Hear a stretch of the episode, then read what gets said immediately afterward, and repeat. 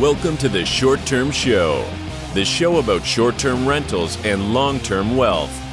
With real property owners hosting real properties who are crushing it in the vacation and short term rental space.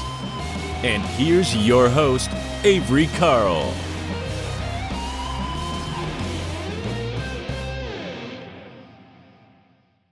So, where are you based out of? Uh, St. Joseph, Missouri. Okay. And you can call it Northwest Missouri if you want. It doesn't matter either way. Okay. Hey guys, welcome back to the short term show. Today we have Ryan Proffit, an investor from Missouri who has a mix of short term and long term rentals. How's it going today, Ryan? Doing well. Thanks for having me on. Yeah, thank you so much for coming. Can you tell us just a little bit about yourself to start off, like where you came from, how you got started in real estate? Yeah, for sure. Uh, I was born and raised in uh, Northwest Missouri, about an hour north of Kansas City. Uh, I've been married for 13 years to my wife, Jessica, three children, and I've been in the Air National Guard for 20 years. That's awesome. Uh, we I love when we have military investors on the show. Thank you for your service. I appreciate it. Awesome. So tell me a little bit about how you got into real estate. Uh, so you know, I had a couple live-in flips. You know, I just bought a couple houses, fixed them up. Uh, I've been in and out of construction for my whole life, essentially, and made a little money on them. And uh, I thought, you know, I see people out here doing this. You know, how can I get involved? And, and at that point, I kind of um, I bought Jay Scott's the book on flipping houses, and I happened to Google him, and his interview on Bigger Pockets popped up, and then from then. Um, I just kept letting them autoplay, and I just basically started listening to all that, and it kind of got my mind uh, spinning pretty fast. Bigger Pockets gets a lot of people into investing. I know I, I bought my first investment before I knew what Bigger Pockets was, and I'm really lucky that that didn't go really badly. But once I figured it out and started listening, I mean, you can just learn so much for free on Bigger Pockets. Absolutely. Yes, I would agree with that fully. So, uh, Ryan, what was your first real estate investment? What did that look like? Okay, so that was an eightplex. Uh, my dad actually lived there. I was visiting him one day, and I physically counted the doors. I said eight. You know, eight's eight's good, right? Uh, seemed good, like a good start. A lot of people start with one or a duplex. I thought if I could start with eight, and I actually took a loan out uh, from the career starter loan through the military. Uh, I had just commissioned as an officer. It's twenty five thousand dollars and I partnered up with another Air National Guard member who was already a real estate investor uh, at the time, and that's that's how I got started, October of nineteen. Awesome. So you haven't been at it too terribly long then. No, ma'am, I haven't. I kind of um, jumped in and kind of put my foot on the gas, eased up, and now I'm full throttle all the way. So that's how it happens a lot of times. So. Uh, switching gears a little bit, what do you have in your short term portfolio? Okay, so I have two properties. Um, one is they're both actually technically in Gatlinburg. Uh, one's actually up on the mountain, as I call it, and then the other one's out east a little bit, um, kind of on the way to Cosby out there. And uh, I just closed on the second one in March. Um, and my wife jokes it's actually her property technically. So, um, and then the first one was July of 20 is when we closed on that one. Cool. And what size are those? What do those look like uh, size wise? Okay, sure. Yeah. So the first one is a um, true 3 2 uh, with a loft. Um, and then it's around probably 1,500 square feet. And then the second one that we just closed on is is in a neighborhood. Um, it is about uh, 12 to 1,300 square feet, and it's a 2 2 um, with a loft. And what I did on that one was I put a queen over queen bunk in the loft, like a lot of people do. And uh, so I guess for all intents and purposes, it's more like a three two, but yeah, technically it's a two two. Okay, cool. And what made you choose Gatlinburg? Or what actually? Let me back up a little bit before that. What made you choose short term rentals after buying an eightplex? Okay, so that's the funny story. I guess not so funny, but uh, it might not be a surprise to you guys. But I was in bigger pockets, and I was in the short term rental forum I don't know how I ended up there. I was just reading through, and people kept saying Smoky Mountains, Smoky Mountains, Smoky Mountains. And then there was this guy in there all the time, kind of a sarcastic, kind of funny little guy. Uh, I don't know if he's little. I've never met him in person. Luke Carl, your husband. And so yeah, he kept, well, yeah, okay, yeah. I'm six three, so he's big. He's big, yeah. And so, uh, and so I just I thought, well, there's something to this. And then, funny story is actually, I was in another uh, Facebook page from military to millionaire, and I posted in there. I said, "Does anybody have rentals in the Smoky Mountains?" And nobody really posted on there. And then several months later, um, Justin Mix, Jennifer Mix's husband, you know, of course, uh, posted. He said, I, I have one, or he had two at the time. And then Justin and I became friends. And so we talk a lot about it. And uh, then is when, let me think about this. So then April of 20, I worked for kind of a cushy utility and they merged and they had a buyout. And so I, I had gotten another job so I could have, you know, job history for financing. And I remember messaging you um, on Instagram and I said, Hey, I said, this would have been probably June, May, June. And I said, what's going on out in the Smokies? And you said, it's still good. You said, people are, some people are nervous. They're not wanting to buy. Some of the sellers are getting nervous. I'm trying to tell them not to freak out. And I told you, I said, well, I'm, I'm ready to buy. You know, I turned the panic button to off and I'm ready to go. And so I basically, uh, cashed out a pension and some stuff from that buyout and uh, just went for it on that first one. Right. And to add a little bit of color to that, so that was right in the middle of coronavirus that uh, a lot of people were freaking out. Uh, people stopped buying for about a month and a half, maybe two months in the Smokies. I mean, because they stopped buying everywhere. Uh, people didn't know what was to what was going to happen, and I did have five or six sellers panic at the beginning of Corona, or five or six past clients panic and want to sell and have me list their property. And so we did that. And then they wanted to panic sell, but they didn't want to accept a panic sale price. so things sat for a minute and then, you know, things turned back around in the Smokies relatively quickly. Everything opened back up pretty quick and the tourism just came back with a vengeance. And I think I got two and a half million dollars worth of listings pulled from me in one week because they were like, oh, wait, never mind. We're back getting good and bad, right? So yeah. yeah, and it was it was incredible. And and the funny thing about that first one was, and it hit at the perfect time because um it the appraisal came through and the appraisal came in a 40,000 low. And I thought, oh, I think this is bad. I don't really know. And I talked to Jennifer and she said, well, all we can do is, you know, see what they say. And, and uh, the sellers ended up coming down 30. And then, which of course means that um, I have to put up an extra 10. And I'm like telling Jennifer, oh, I don't want to put up an extra 10,000. She's like, listen, I'm not going to talk you into it, but you're going to make your money back. And so I ended up doing it. It was the best decision I made. Uh, I got a smoking deal on it and it's just been great. But, you know, when you're sitting outside the circle and you don't know what's going to happen, you're a little more nervous about the money. But now that I'm inside, I'm like, so glad I did it. Yeah, it seems like it's very easy for us to say Jennifer, who's an agent on my team, and I, because you know we have a bunch of them. So it's when you're new, it's like, oh well, Avery says, well, it's really easy for her to say because she's got a bunch of them. But you, it's you do just kind of have to trust the process and trust the data and the, you know, tons and tons of other people who have been successful with it that you have access to. They're just right out there on on the forums and on Facebook groups and things like that. And um, it's it does it's not fun to have to bring extra money to closing but sometimes when it's a really good deal it's it's worth it to get the deal done. Yes ma'am absolutely. Yeah awesome. So tell me about your second short-term rental in the smokies. Okay so um, my second one um, like i said i bought the first one in july and the second one we just closed on in end of march. And the and the reason why that one's incredible to me too is is my wife Jessica, she's been a stay-at-home mom since 2009, and of course, she helps me with the real estate stuff and life in general. And being a military spouse is busy enough as it is, of course. But um, so she was, of course, on the title on that first one, and she was able to qualify for a mortgage on this second one based off of her income off of the first one, which is incredible to me. And that one, um, Jennifer Mix again contacted me and she had a client that you know i don't for some reason it hadn't been written out a lot. I think they'd had it blocked off for some reason for quite a while and they said well we're just we're not making money at this because we're not renting it and we want to sell it. And so she got a hold of me And I said, yeah, I'll, I'll we'll buy it. I didn't know how we are going to buy it, but uh, as you know, true real estate investors, you just what do they always say? They say, you know, figure it out, and that's what we did. And I, remember talking to Justin. I go, I don't know how I'm going to buy this. He goes, Well, you got 30 days to figure it out. I said, Okay, here we go.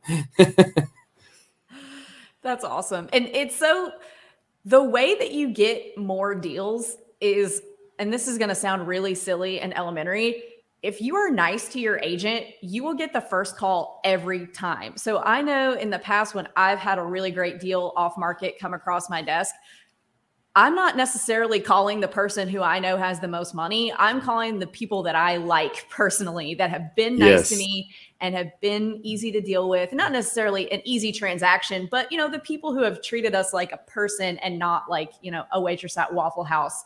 So um, it really is one of the best ways that people don't really talk about on how to get off market deals and how to get access to things is really just to be nice to your agent. Yes. Yes, I I tell people that in your group on Facebook, you know, they're like, "Well, how'd you do it?" And I said, "All I can tell you guys is is network with your realtor, treat them right, see how they're check in with them and see how they're doing. You know, hey, I'm sure you're busy out there. You know, just check in on them. You don't always have to ask them about, hey, you got any cabins? You got any cabins? You got any cabins? You know, um, and so yeah, with Justin and Jennifer, I mean, I'm just they're my friends. Like I, I care about them. You know, they they helped change my life on that first one, and, and even if I didn't get any more cabins from Jennifer, I, it doesn't matter to me. Like I, I, I tell people that, and I'll have people uh, from real estate forums and groups, you know, they want to they want to call me or whatever. I say, yeah, let's let's talk. What do you want to know? And and they say, "Oh, I appreciate it so much." I said,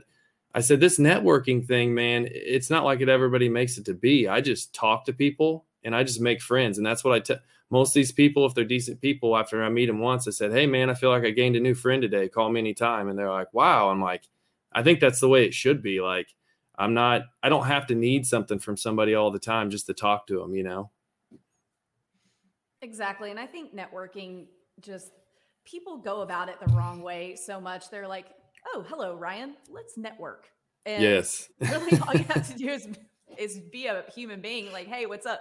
Tell me about this place that you got. I'd love to hear about it. I'd really like to do something like that." And just be a real person and have a real conversation with people instead of making it quote networking. I almost hate the word networking because it makes people. I know. Douchey. Yeah, I always say. Uh, I always say. Uh, I like the chit chat. Uh, they call it networking in 2021, you know. So, but yeah, yeah, for sure. Yeah. Well, back to your portfolio. So you have an eight unit long term and two short terms. Yes, what, ma'am. Which ones do you like better? Uh, can you kind of compare and contrast the way that that your portfolio has played out for you? Yeah, for sure. And in my long term experience, of course, uh, may be different than other people's, but you know, mine is it's it's an eight unit, so it's considered you know commercial or it gets a, it gets uh, valued on the income approach. Okay, and so for me, the exciting thing about my eightplex is is we bought this thing, like I said, for three ninety, and the owner had had it forever, and it was ran down luckily rained down in a way it didn't take us a lot to fix it up, just running it correctly, you know, basically. But he had this thing rented at um, 3900 for uh, total gross rents and it appraised at an eight and a half percent cap. I don't want to get too far in the weeds, but um, so that made it worth around 400,000. Well, since then we have raised the rents to 5,000. Um, they're going to be probably soon by June, hopefully at 5,600 and really market is, um, $6,000 a month. So then when you take that, multiply it out by 12, and then divide that by eight and a half percent again, what that essentially means is when it gets appraised again, it's going to be closer to worth closer to 600,000. Um, so what that means for us is, is equity. Um, so depending on what you want to do, we could sell it at that point and 1031 into something else. We could do a cash out refi uh, into something else. Um, and so it was a huge way to build wealth. Now, why I like the short terms is the cash flow is insane. Um, how fast you can make your money back. Uh, of course, there's appreciation too. You, you couple that with debt pay down, somebody else is paying your mortgage down for you. Uh, one, you're going to build wealth if you hold these things, but of course, you're going to you're going to have a significant income as well. And for me, it only took one to, you know, I bought one, and my case isn't always the same. Like I said, I had money off during COVID, but after one, I called myself, I think Brandon Turner calls it like level one financially independent or something like that. You know, there's different levels, but that's that's my take on the long term and the short term. Um, I jumped in at eight, so I'm probably not going to buy a lot of single family houses that aren't short term rentals. Uh, that's just me, but that's my experience and how I feel about it. Yeah. And I mean, I love, I really love all my short terms because of how much money they make, but I do love my long terms too, it, just in a different way. And I, yes. I know a lot of people, I get the question a lot. People say, oh, well, if short term rentals make so much money, why don't you own 41 short terms instead of seven short terms and the rest long terms? And I'm like, well, because you need to have a diverse portfolio. You don't yes. necessarily want to go all in on on any one asset class. I mean, you can, and you'll probably be fine. But you know, just like anything, you want to have your hands in a few a few different uh, different cookie jars there. Yes, ma'am. I, I, I agree with that. You know, I think you yeah you can buy all STRs or you can buy all LTRs, but my my goal is similar to yours is is to use the cash flow to eventually get to a certain number number of short-term rentals and then I will buy I want to buy apartments. That's just I'm not going to beat around the bush. I want apartments. A lot of people think they're great. I think they're great too and I want to buy some. I do think they're great. We just bought our first 12 unit multi and uh, yes. 1031 exchanging our very first property that we bought in 2016 in Nashville. Uh, our that person's lease is up in July, and we're going to 1031 exchange into another multi. And uh, we're still buying short term rentals. Like I'm closing on one later this month or early next month. But I really am I'm digging the multis lately. Yes, absolutely. Yeah, I, I, think you can. You know, it's like having more than one kid, right? You can love them both the same, even if they're different. So. I hear that for sure. I've got two, and one of them yes. is super spicy, and the other one is very sweet. I mean, they're both sweet, yes. but they're opposite ends of the spectrum. I know exactly how that goes. so let's back up a little bit and talk about how you financed each of these deals. So I assume mm-hmm. you did a commercial loan on the uh, apartment complex, but if you want to touch on that a little bit and then tell sure. me how you finance the short terms. Yeah, sure. So on the apartment, I kind of alluded to it a little bit, but yeah, so I took that twenty-five thousand um, career starter loan, and then my partner brought twenty-five thousand dollars, and then we took a um, small private loan from somebody that we knew for uh, twenty thousand, and then our loan was um, it's a commercial loan, and, and that's why I laugh whenever um, sometimes people in the forum are talking about rates. You know, like oh, the rate on a investor loan for short term rentals a four or four two five, and you know our rate is a is a five seven five, um, and it's a five year arm, and we got them to do a twenty five year amortization. Um, so that's what we that's how we did the first one. And the my partner um, he had already had properties up in that town. And so he had a relationship with the banker already. And then so i just had to go in there you know fill out the your personal financial sheet like you do and uh, talk to this guy a little bit. And you know he could tell that i was you know a legitimate person. And then uh, that's that's how we did that. And then as far as the first short-term rental um, like I said, I'd taken a buyout and then got another job and it didn't pay as well. And so my DTI wouldn't allow for me to um to qualify for the second home. So then we bought bought it with the 15% down. And then on the third or on the second short-term rental, then we were able to qualify. Like I said, my wife was able to qualify for a 10% um, second second home loan on that one. So you, okay, so you did one 15% conventional investment and then one mm-hmm. 10%. So your income on the first short-term rental, your wife was able to use to qualify for the second one. Can you tell us a little bit about how that worked? Yeah, so so they took um, the income and we started renting that first one July 28th and then all the way through the December 21st or excuse me, December 31st uh, of that year.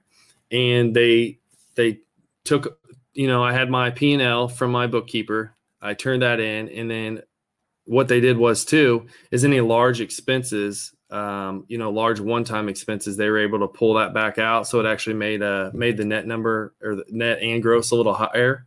and uh, basically it was no is no magic trick getting my wife to qualify. It's just the whatever the standards that the mortgage brokers use. Um, Parker's who we went through on that one, the fir- or both of them actually, and she just did the worksheet. Uh, my my tax advisor helped make sure everything was cool, and uh, yeah, she qualified for it. So like I thought it was kind of like a magic trick, and, and it's like no, it's no magic trick. This is just the formula we use, and she either does or does not qualify, and she does. And so um, that opened up a big door for us for sure. That's really awesome. And it's there are some banks that will use short-term rental income to qualify and some that won't. So it just goes to show you the importance of shopping around and finding finding your way to yes instead of just letting one person tell you no and, and being done. And I want to back up a little bit again. I'm going to stop saying back up because I've said it like four times and now I'm self-conscious about it.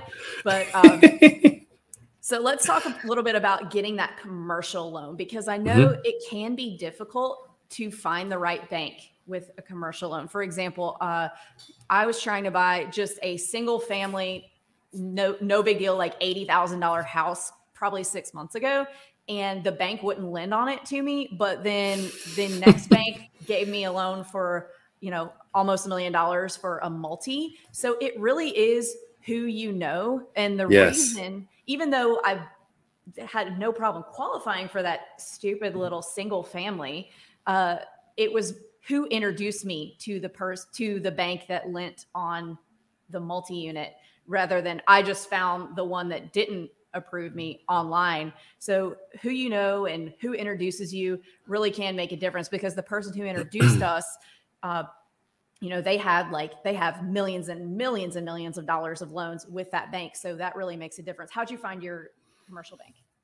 Yeah, so um, it's in that same small town up there where we bought that eightplex, and my partner had done business with him, and so I go in there, and he says, well, "What's your name?" I tell him Ryan Proffit. Uh, my dad's from up there. My dad's uh, been a bricklayer since you know Vietnam, and uh, he goes, "You related to Donnie?" I said, "Yeah, it's my dad." He goes, "Oh, I like your dad. My dad's kind of crazy." So when he tells me he likes him, I'm like, "Well, that's a good sign because he's he's kind of crazy." But um, and I said, yeah, I, you know, he wants to know what I'm about. And I said, I always tell people when they, when they ask about me, I said, well, I said, Hey, you know, I've been married 13 years. I've been in the military for 20 years. Uh, I live my life based upon core values, integrity first being the first one. It sounds kind of cheesy to a lot of people, but we have core values, and I actually, you know, live my life by them and take them seriously. And when you kind of give people that info and they they talk, they can talk to you for five ten minutes they they uh, they can feel that you're telling the truth. And and that's even like you know a lot of guys will try to get private lenders sometimes too. And then the, and the thing always is about a small bank a private lender like yes they need to know about the deal but they're actually they're they're putting their money with you and they're going off of, of, the trust. Of course they're backing it up by a deal too but yeah I, I think you just have to talk to them and get them to trust you. And then once once that happens you can build a relationship on that Absolutely. Being authentic is is so important. And you're right. They, you know, the bank is getting in the Ryan business. They're not getting in the the Ryan's investment business. Right. Correct. I would agree with that 100%. Yeah, I had another one. The building that I'm sitting in is mixed use, so the the first floor is commercial office space and then the top two floors are short-term rentals and apparently I didn't know this when we got under contract on this, but it's really difficult to get a mixed use Oh. and uh, we were able to get it done because the teeny tiny town that I'm from in Mississippi, there is a, a school called Mississippi State University there. It's an SEC uh-huh. school. Yeah. And we found this lender in Mobile that just happened to be. And by the way, Mississippi State has never won a national championship in anything. They're terrible at all sports. I'm sorry, Dad, if you listen to this. He's a huge fan, but everybody who is a Mississippi State fan is like hardcore Mississippi State fans. So this lender went to Mississippi State and gave me a loan because I grew up in Starkville on something that was really hard to finance anywhere else. That's hilarious. That's true though. That's the way it works. It is. Yeah, and it's what's your interest rate on that? Because you touched on the fact that people are scared of commercial loans and they're actually less scary than conventional because you know they're not counting in some cases they are but in the cases that i'm talking about they don't really count towards your personal debt and it's really right. just like you know it's kind of the best way to go in a lot of a lot of scenarios. Right, and it, that one is um, it's a five seven five right now. But the big the big squeeze for us now is, like I said, to raise those rents up and then find somebody else that will uh, do a cash out refi. And so uh, that's that's what we're looking for right now. And then then we just after we get that done, we're going to be looking to buy something. I don't know what apartments or who knows what we're going to do, but we're going to buy some more stuff. Buy more stuff's always fun. I always yeah buying stuff. yeah, I always tell my wife right now, I'm like because I got other businesses I'm scaling up to, and I'm always like, "Don't worry, honey, we're in the building phase." I was like, "We're gonna calm down eventually." I was like, "We're in the building phase. That's why we're so busy right now. It's gonna get better, you know." That's true.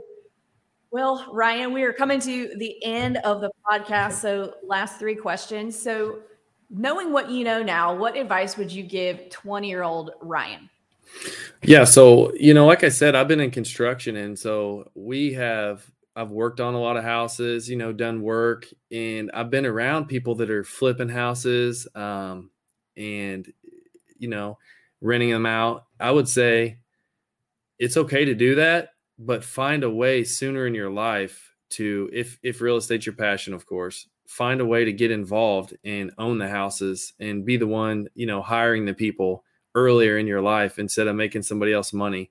Um, you know, and get your mindset right at an early age and don't ever let anybody tell you that you're too young to do something. If if you got your mindset to it, just uh, get after it and don't let anybody stop you. That is some really great advice. And um, so, what advice would you give a new investor at any age who's looking to get started today in the market the way that it is now? What, what would you tell them? Okay, so what I would tell them is, and this is from experience, because like I said, you know, people right now, like especially the Smoky Mountains, it's crazy out there, right? And people are saying, well, I've been given 70 to 100 over, waiving inspection contingencies. I can't get a deal. Well, like I said, I got a deal. I had somebody call me about it. Um, you know, treat treat your realtor right out there. Always be on the hunt for deals and treat your realtor right. And if you do, the deal is going to pop up. And also, what I tell people out there, and maybe this is good advice, maybe it's bad. They say, "Well, it's seventy thousand above asking, this and that." Well, I say all I look at is I look at how much down payment can I afford. I look at what I think the monthly or yearly cash flow is going to be, and I look at how fast I'm going to get my down payment back. Um, and I don't have a hard, fast rule for how fast I need it back, but I would just evaluate it case by case. And if it meets those parameters, then I'm going to go all in on buying it.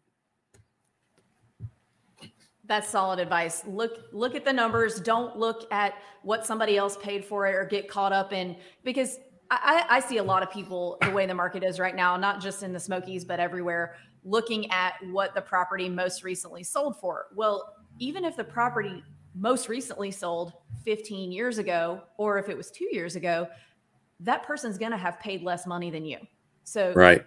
There's no reason to get caught up in that. The, what you want to get caught up in is do the numbers work at the price I'm able to get it for? And then don't get caught up in anything else, just that question. And that's, you know, that's what's going to make or break you in this market.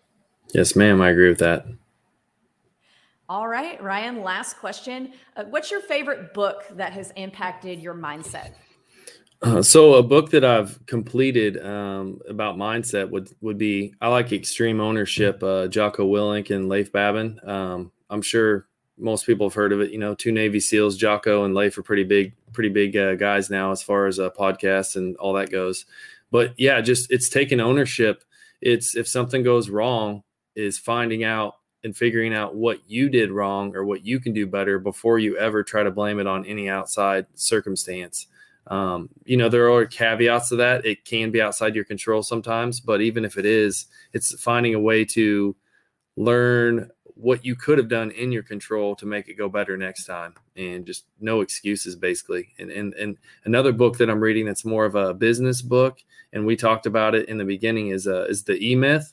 And that's really changed the way i'm looking at everything. Um, you know it's big on working on your business instead of in your business. So yeah those two books have definitely made an impact on me. Those are great books. I actually haven't read Extreme Ownership yet. It's on my list though, because obviously investing is something that I'm interested in, but my little brother is currently in BUD/S training right now to be a Navy. Okay. So. Now that's badass. Yeah. Well, yeah. good luck to him. Just, you know, I, I, would say luck isn't a factor. Just keep pushing. If I was going to tell him, you know, I've never done BUD/S training, but obviously it's not easy. So that's, that's I've great. some YouTubes of it and it does not look like anything I want to do. yeah, I'm good. I'm good. But hey, good for him. We need people yeah. like that for yeah, sure. For yeah, well, awesome. Ryan, thank you so, so much for coming on the show. Uh, if our listeners want to get in touch with you and quote network, uh, where would they find you?